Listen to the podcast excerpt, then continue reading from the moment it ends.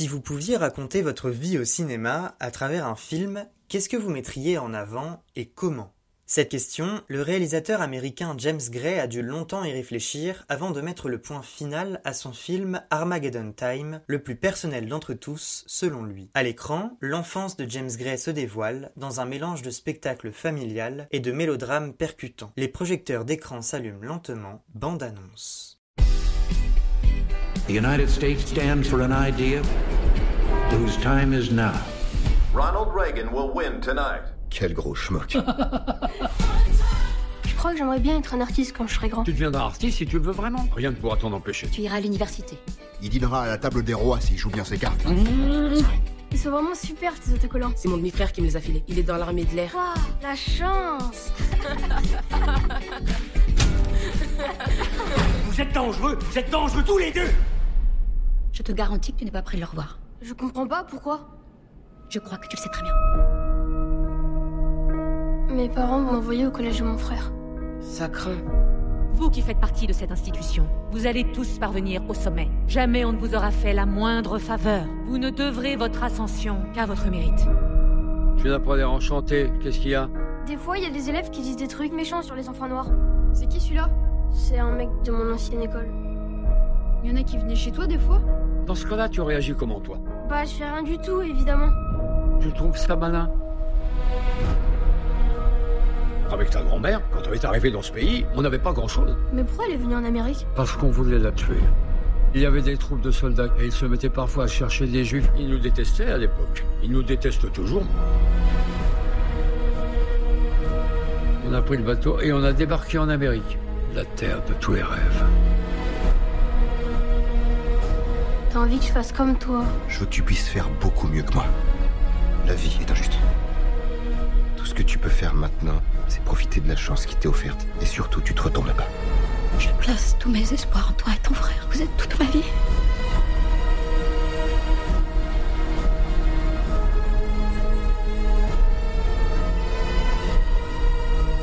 Ça suffit. Si tu entends encore ces schmucks dire quoi que ce soit, défendez, d'accord? Tu seras un vrai mensch, d'accord? Une bonne poignée de main. Allez, fais-moi un câlin.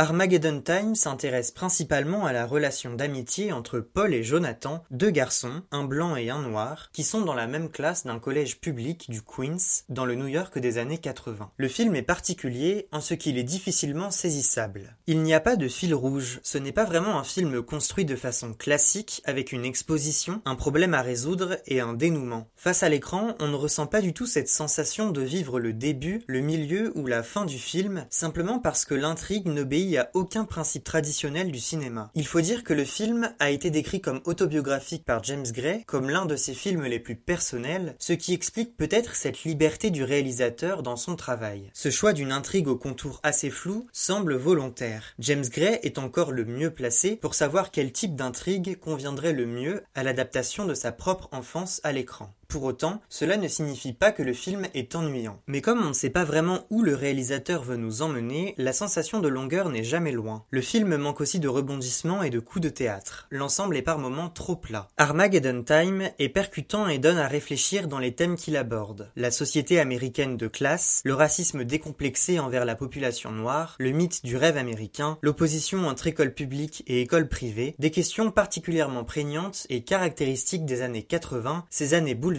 par l'élection présidentielle du républicain Ronald Reagan. La famille a aussi une place centrale dans Armageddon Time et fournit au film ses scènes les plus agréables à regarder. Dans le rôle de Paul Graff, que l'on peut donc assimiler au jeune James Gray, l'acteur Banks Repeta apporte une innocence fragile et délicate, tout comme une énergie qui semble prête à exploser à n'importe quel moment. Paul rend la vie impossible à sa famille, à son père et sa mère, incarnés par Jeremy Strong et Anna Tawai. Il leur répond effrontément, ne respecte pas le temps que sa mère passe à cuisiner, en commandant de la nourriture du restaurant. Alors que toute sa famille l'attend pour manger, il n'en fait qu'à sa tête et pique des crises. C'est aussi ce qui est intéressant au sujet du film. Armageddon Time donne une claire représentation de la manière dont Paul est éduqué par ses parents. Le génie du film, c'est de donner à voir deux points de vue, celui d'un enfant et celui de ses parents. En ce sens, plusieurs scènes traduisent le désespoir d'Irving et Esther face au comportement de leur fils. Anna est très touchante et porte à l'écran une délicatesse et une vulnérabilité qui provoquent un attachement du public. Mais celui qui se débrouille le mieux, à mes yeux, c'est Jeremy Strong dans le rôle du père de Paul. L'acteur réussit à donner vie à un chef de famille autoritaire qui sait se faire respecter par ses enfants en inspirant la crainte. Une scène assez violente est remarquable. Après que Paul ait fumé avec son ami Jonathan dans les toilettes de l'école,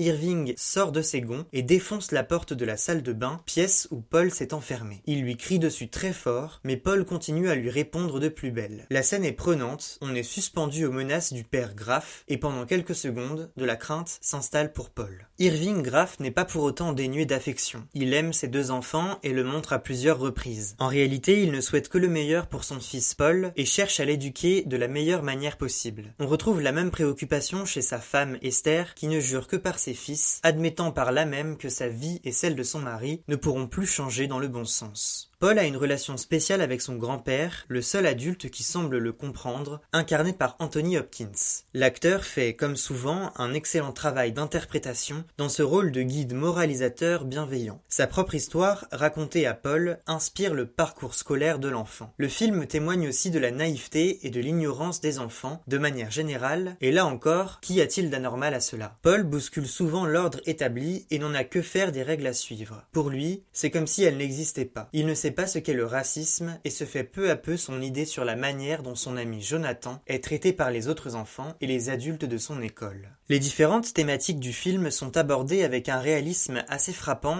et l'on sent que James Gray délivre un récit authentique, pudique, qui n'est pas édulcoré mais qui peine par moments à stimuler une pleine attention.